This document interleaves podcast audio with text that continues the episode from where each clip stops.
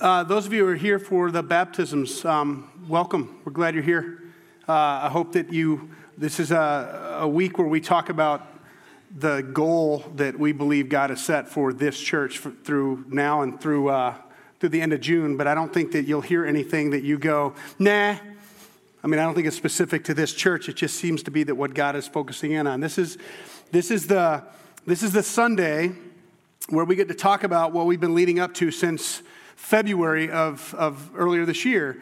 Uh, the consistory and the uh, ministry staff uh, after months of, of, of, planning to do this retreat, had a retreat last year in February, or earlier this year in February, and seeking what God, what we believe God wants us to do over the next five to seven years. And so you'll hear these terms over the next couple of years one, four, one, four. Uh, what's the big thing that God wants from us in the next five to seven years? What are the four major steps that we need to do to get there? What do we think that God wants us to do in the next year? And what four things might we need to do to get there? And what we've been doing since June is those four things to talk about what we're going to talk about today. So we're going to give you a challenge today, and the number 500 may seem a little big, but if when, when you hear what this really is and you understand, uh, you could just say, well, we'll just hand that off to Pastor Greg. He'll have this done in a week.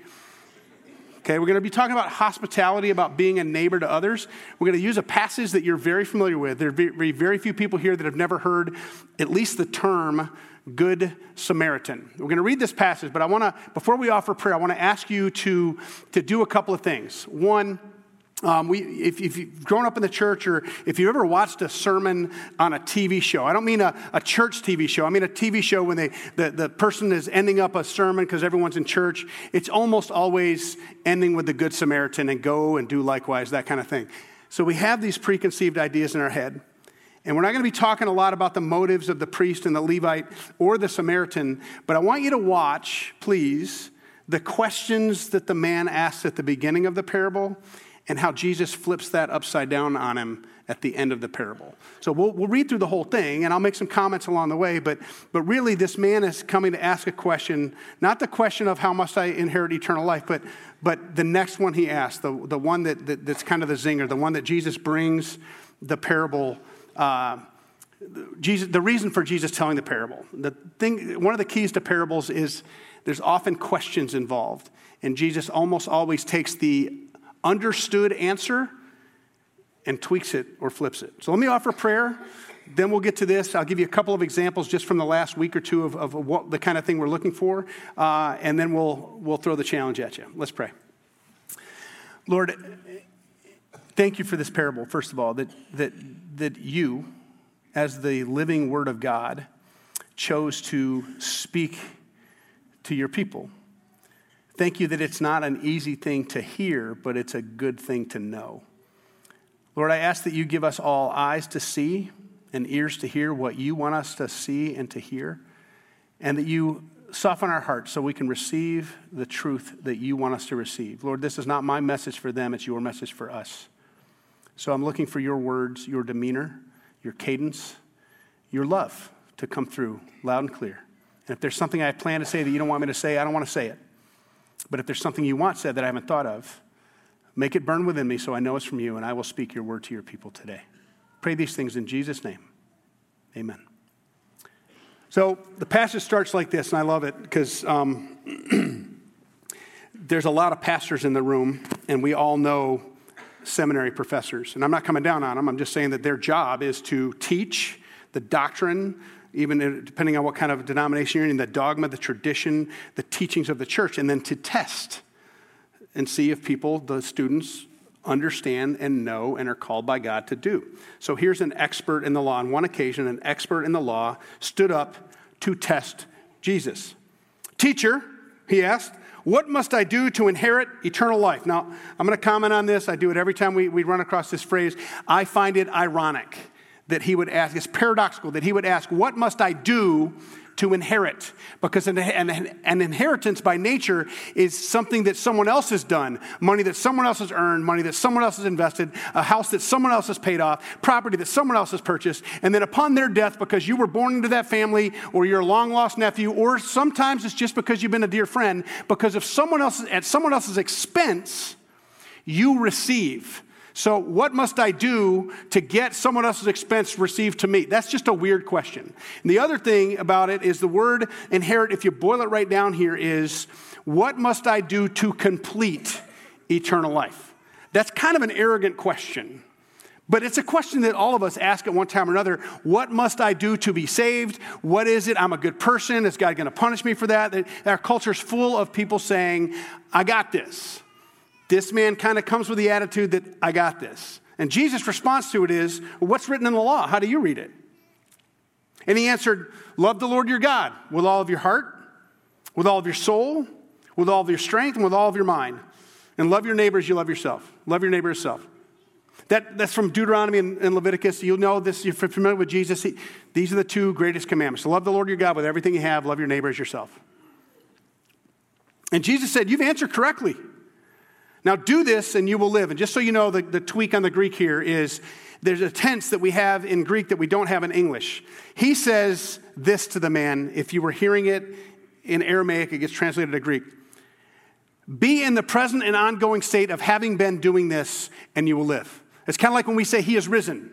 He is risen. He's in the present and ongoing state of having been risen. It's not going to stop. It's a one time event, but it will continue. Jesus is risen. It's not just that He was risen. So Jesus saying, This needs to be your life, and you will live. Love the Lord your God with everything you have, love your neighbor as yourself. And so this says here that the man wanted to justify himself, so he asked Jesus, And who is my neighbor? And just, you might not know this, but, but the Jewish tradition, these, these scholarly people, and they do love knowledge. I mean, this man, this teacher of law, has, expert in the law, has probably memorized what we call the Old Testament. And on top of that, a bunch of other rules, regulations, and thoughts of the rabbinic tradition. Um, so this is a scholarly man. And they had worked out pretty well, which we all kind of do in our own little way. They'd worked out pretty well a way of making this command of God to love your neighbor as yourself to only be to other people that love the same God you do, practice the same way you do, and, and, and eh, if you're Jewish, you're my neighbor. If you're not, you're not. In fact, they had words for people like you and me, non Jewish people. There might be a few people with the Davidic blood in, in, in their, running through their veins, but most of us are just what they call goyim. Goyim, non Jews, but it's, it's jackal or junkyard dog type of stuff. Remember when Jesus, um, when, the, when Jesus said to the Syrophoenician woman, you wouldn't ask someone to take the, ta- take the bread from their children and give it to the dogs. That's the idea, of this goyim. And the people worse than the goyim are the Samaritans, just so you know. So these Jewish people have figured out how to be faithful to God, but only in a context within which they were comfortable. How do I treat other people like me well? And therefore, they had excused themselves from treating people that aren't like them well. And Jesus, in response, well, who is my neighbor? And Jesus' response was a parable, and he said, Jesus replied and said, a man was going down from Jerusalem to Jericho. It's about 14 miles. I've been on the road. Uh, I didn't hike the whole 14, it's 14 to 17 miles. Uh, but there's a monastery there when I was there in 1998 that we were going to see. So it's, it's a, it's a little, if you're afraid of heights, you don't want to be on this road. And there's lots of caves and cracks in the walls, and, and it was known as a pl- very dangerous place to travel alone. If you travel alone, someone might come out and jump you. Someone might come out and, and rob you, beat you, throw you off a cliff. Um, and you've seen it, I think back to the movie The Book of Eli. Uh, there, there's a spot where they have this woman, she's out, uh, out in this deserted place and it looks like she's been beat up. And it's a trap. It's a trap so that when the, the main character comes by, um, he wants to help. And when he goes to help, they jump him. That was something known to happen on the road to Jericho. So when you, when you hear this and you hear about the priest and the, and the Levite and they're not, they don't help, I just want you to know that, that they could have been thinking, now it's just a parable, it didn't actually happen, uh, but it is, there's truth in the story, and, and it's, it, it's understandable why someone might not want to risk to help someone because it could be a trap. And it, it goes like this. They strip, uh, a man was going down from Jerusalem to Jericho, when he fell into the hands of robbers, they stripped him of his clothes, beat him, and went away, leaving him half dead. A priest happened to be going down the same road, and when he saw the man, he passed by on the other side. So to a Levite, those are people who support the priesthood. So to a Levite, when, when he came to the place and saw him, passed by on the other side. But a Samaritan, as he traveled, came where the man was. Now, in every Jewish person that's hearing this story for the very first time, this would be like me saying, and a terrorist came down the road. Because the expectation of these people when they heard it, in the, there's, I don't have words to explain how repulsive this would have been to them, the way Jesus turned it on them. But it's, it's, they would expect that he would say, a Samaritan came by, and when he saw the man, he kicked him in the gut, he beat his head in, he took the rest of his clothes, and he threw him off the cliff. That's their expectation because Samaritans are worse than Goyim. And Jesus, I love this. So too the Levite, okay, and then the Samaritan, as he traveled, came where the man was, and when he saw him, he took pity on him. He went to him, he bandaged his wounds, pouring on oil and wine. And then he put the man on his own donkey, took him to an inn, and took care of him. The next day, he took out two silver coins and gave them to the innkeeper. Look after him, he said, and when I return, I will reimburse you for any extra expense you may have. And then Jesus looks at the expert in the law and he says, Which of these three do you think was a neighbor to the man who fell into the hands of robbers? And the expert in the law could not bring himself to say the Samaritan. He says, the one who had mercy on him. And Jesus told him, Go and be in the state of always doing likewise. Now, it's a great story, and it's one that you will see in themes in movies over and over and over again. Christians know this passage pretty well. But I want you to see what Jesus did, not just, not just in turning the Samaritan into the hero, which would never happen with a rabbi in Jewish tradition, but I want you to see the, the question the man asked to justify himself was, Who is my neighbor? And Jesus says it's a wrong question.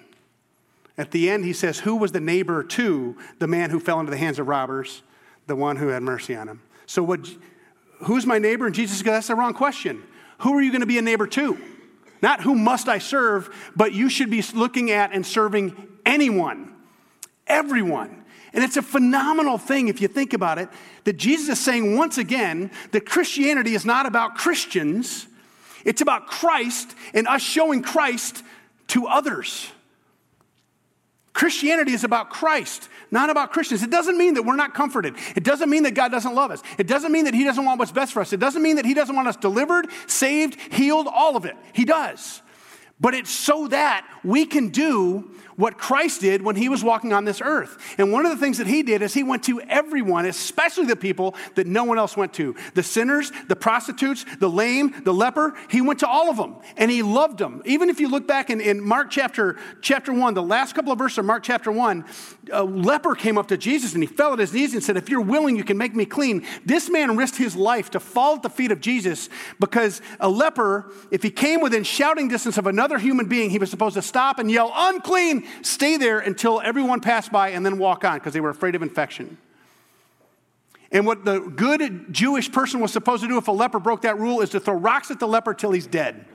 This man risks his life, falls at Jesus' knees, uh, falls on his knees at Jesus' feet, and it says, if, if you're willing, you can make me well. And Jesus, it says, reached out and touched him, and then said, I'm willing, be clean, and made him whole. But notice what Jesus did. He didn't go, You're clean, now come here, give me a hug. He touched him first. He loved him where he was. And then he took care of external and internal things. We're going to ask you, Community Reformed Church,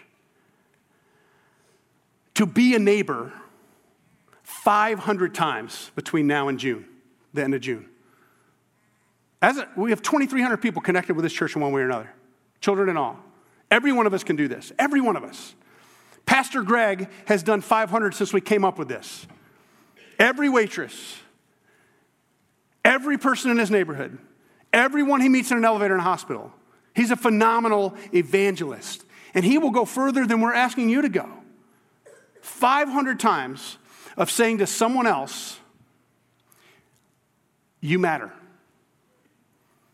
And if you're given the opportunity to say why you think they matter, it's because Jesus loves you dearly. Think about it this way when my son, my son is home from Australia right now. He'll be home for another couple weeks, and then he's heading off, moving back to Denver with his cousin. And, and uh, but I remember when I saw him, and I gave him a hug on Tuesday morning or Tuesday afternoon. Um, he's a grown man. He's 25 years old, and I am an old man. But I remember when he was little, and, and, and, you used to, you could, you could pick him up and you could hold his hands in one hand, you know, one hand like this, and he's got his arm, and you could walk around, he kind of like he's bouncing on the moon.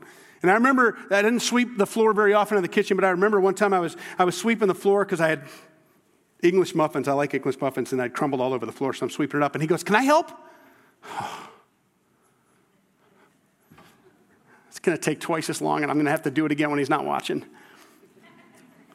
But he helped, and it, it was a disaster.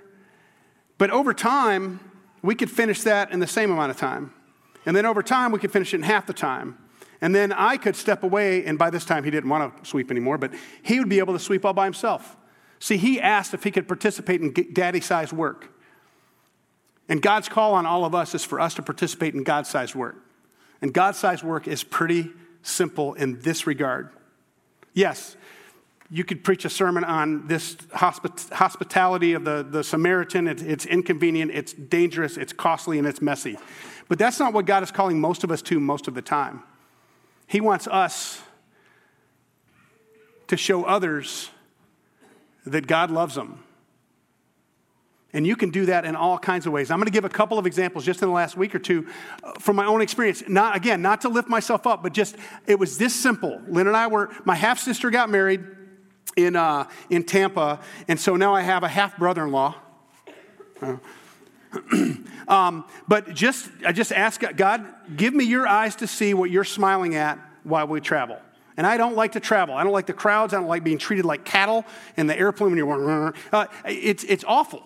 But we had a three hour layover in Baltimore. And so I just, Lord, show me what's going to make you smile. So I just want to have his eyes for his people that I don't know. And we're, Lynn and I are sitting in the Baltimore airport. We're in this little recessed gate area and we're waiting for our flight. And I see, happen to be an African American man, but an African American man with his four year old boy and about two years old. I know he's about two years old because he still had the big diaper butt. You know what I mean? When he fell down, it padded. Um, but, and I don't know how to do this um, without hurting myself, but the four year old had a case of the flimsies. You remember when you were a kid, guys, and you'd hold a parent and you know you're doing this and you're spinning around and he's got you and you know it, it, it, was all this poor guy and I'm exaggerating a little bit, a little. Ten feet in ten minutes they were walking because he's got this one who's doing this, barely wobbling, and he got this one over here who's and he, and he, and he got out of his dad's hand a couple times. I can't believe the guy didn't dislocate his shoulder. How many times he had to go? But the kid fell once, got back up, and he could see dad. Actually, I put I put myself in. I'm like I'd be going. And then he slips out of his hand again. He falls down. He bonks his head. Not hard enough to really hurt him, but hard enough that he gets to cry. And I'm like, okay, here's the guy. And I'm sitting next to Lynn. I'm kind of giggling at it, like, oh, God, I've been there. I'm so glad I'm not there anymore. And the dad, I see him, he, he, he,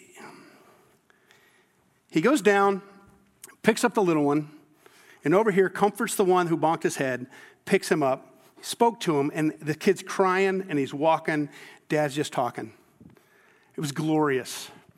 And so he ends up down the gate area um, from here to maybe 104th Street out there. Not, maybe not quite that far, but it's, it's, it's far. And I'm looking, I said, Lynn, I'll be right back. What? I'm going to go. So I walk down the thing. Here's this guy. He's got his two kids. Wife is sitting there reading a book, so he's being a good dad. And I walk up to him, and picture this, though. Strange, you're in Baltimore area, and strange man you've never met, happen to be white, coming up to an African American man, and this is the question I came up with to ask. Excuse me, sir, are these your children?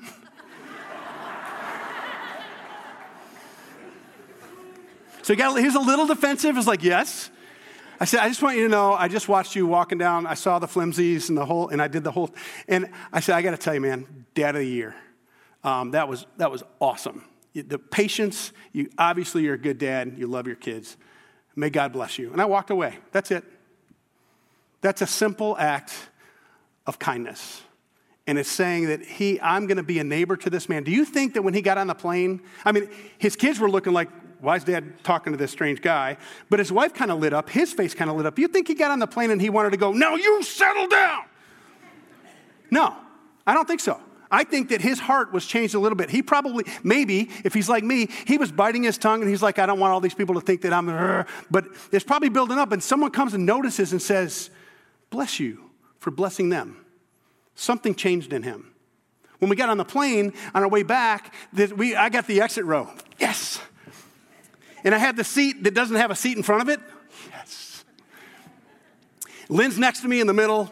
She always has to sit in the middle and the, and the big guy comes in. I mean, not big like, like, like taking up two seats, but big shoulders, obviously had been uh, uh, in the military in, in, his past. He's older than I am, and, um, but he sits down, that's the spot. He sits down, and we don't talk much during the flight. Lynn doesn't talk much to him, I don't talk much to him, but when it's coming to the end, he decides to ask some questions, and he starts talking politics, which is always wonderful when you're flying into the D.C. area you just know how that's going to go great. And I'm, I'm going to make an enemy here, you know. Uh, and you don't know where you're getting at. But uh, so we had that little conversation, and then and then uh, he somehow we you know what does he do or what did he do? And and it's Veterans Day. And by the way, I wasn't here last week. All those of you who have served or have family members that have served and are serving, thank you. But so it came up that he had been in the military. In fact, he had been uh, special special forces, and he was one of the people who was on the ground in Grenada back in the 80s um, to try to liberate Grenada. So we just had a chance to thank him and to bless him and yeah, faith was brought up just a little bit. But do you think he left that plane thinking that his service had been in vain or that everyone's just against? No. Now, those are simple things. And every one of you can do it, whether you're three or whether you're 93. Every one of us can do this. And it's just as simple as saying, Who can I be a neighbor to? Jesus, give me eyes to see people and situations the way you see them. Who would you bless? Lynn and I, on occasion, when we go to a restaurant, we'll decide before we go in there, let's look for someone to bless. It might be the hostess, might be the waitress, might be a family over there, might be the couple that sits on the same side of the booth and doesn't talk the whole night and just looks straight ahead. Might be the couple who sits across from each other and all they do is this. It could be the waitress who brings the food and it wasn't right and you have to send it back and and she got, yes, I'd be happy to do it. And you just know she's had a bad day. And so, what if you just said, It looks like you had a hard day. Is there anything I can, is there any way I can pray for you? Or you see someone, the family who's like telling their kids, no, you can't have that, no, you can't have it because we can't afford it. And you just, you bring me their check and tell them it's taken care of. It could be simple stuff like that. It could be when you're driving down the road and you see that guy walking with a gas can. And yes, it's in the middle of January and you don't want, and you're in a hurry Stop, take them to the gas station, fill it up for them. There's all kinds of little things that you could do. Guys, if you're like me, you didn't get all your leaves up and the snow came. My, my snowblower is still a lawnmower. But when it melts over the next couple of days and I get out there, if I see my neighbor, and I know it could be a little weird because guys, you know, like, don't you work on my lawn. Um, but what if you saw, you looked around and what you're doing for yourself, you look around, how can I do this for others? Someone moves into your neighborhood, bring them a pie.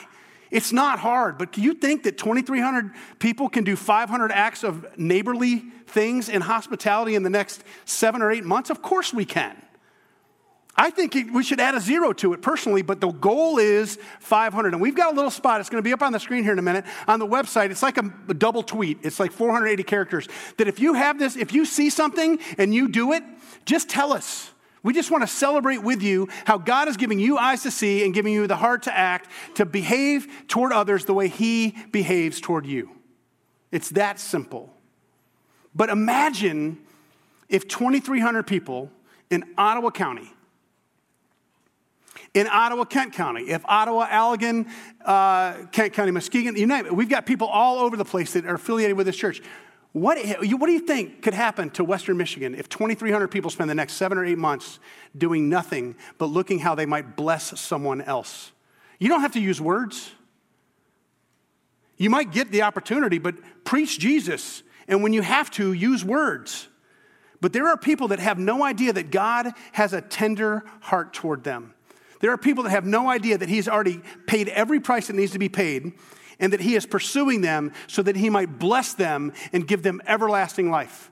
And the only way, the first thing they might hear, the first thing they might know, the first way they might have some sense that there's grace in the world is someone who does not know them or shouldn't care about them decides to behave kindly toward them. It is simple, but we're absolutely convinced that the first challenge God wants this church to do as we move forward is to develop a heart and a vision for hospitality and being neighbors to others. Can we do this? Can we do this?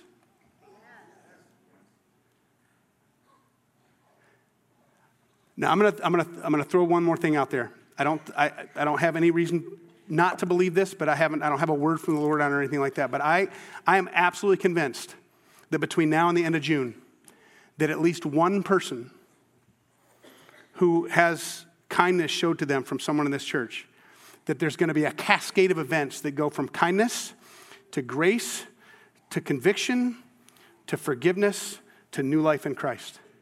Because someone started by going, You matter to me. And they, why do I matter to you? Because you matter to Christ.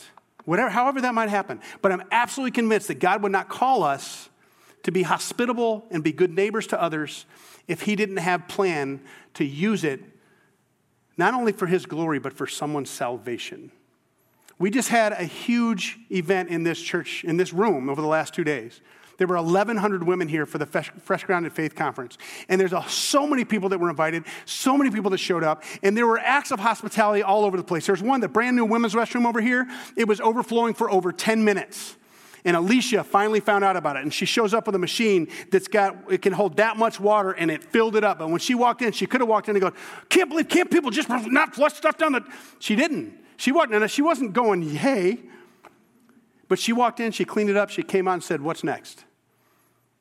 And I saw our staff, I saw volunteers, I saw people treating other people as if they matter to Christ. Do you think people left here with a nasty picture in their, in their, in their head about this church? Absolutely not. And in, in fact, because of the hospitality, because of friends inviting friends, six women who did not previously know Jesus know him today. And there are even more than that that, that gave their life to Christ for a fresh start. Folks, kindness friendship, neighborliness, that's the key. That's the key to a world that Jesus reigns over. Last thing. Here's what I've been praying about this whole 1414 vision thing. I want, over the next five to seven years, Western Michigan to grieve if Community Reformed Church went away. I'm not sure right now if many people would notice, because all of you would find a different place. But what is it that's particular, peculiar about this people of God? I hope that we're people who love other people, look for ways to be neighborly to other people, and see God, see people the way God sees people. God, what's going to make you smile? Not how do I help this person not be a sinner anymore? God, what's going to make you smile? And then give me the idea to bless them in it. Will West Michigan grieve if God took Community Reformed Church, picked it up, and took us all to heaven? I hope so. But I want to I want to know it. I want to know that this community is worse off without us because we're going to make it better by being here. In Jesus' name, let's pray. Lord, thank you for Jesus' words. Thank you for this parable. And thank you for the teacher of the law who felt like he needed to ask, Who is my neighbor? And Lord, thanks that you showed us all that's who, that the question isn't who is my neighbor, but who can I be a neighbor to? Lord, help this church and all these guests bless you by blessing others. Help them to eat with others, to learn who you are by their interactions with others to listen to the Holy Spirit as He sends us out to be who you want us to be. We pray this for your glory in your name through your power. Amen. Look, you might, uh, you might help somebody and they kind of poo poo it. Help them anyway. You might do good to somebody and they might think you're doing good for ulterior motives. Do good anyway. You might bless someone and they don't even notice bless them anyway. Because that puts you in pretty good territory, puts you in pretty good company, because Jesus came to help, to serve, to bless, to do good. And they rejected him. You may be rejected, but he won't reject you. And those people need to know God's heart for them. And the way he's going to show them his heart for them is through you blessing them in his name, whether you use his name or not. The Lord bless you and keep you and make his face shine on you, be gracious to you.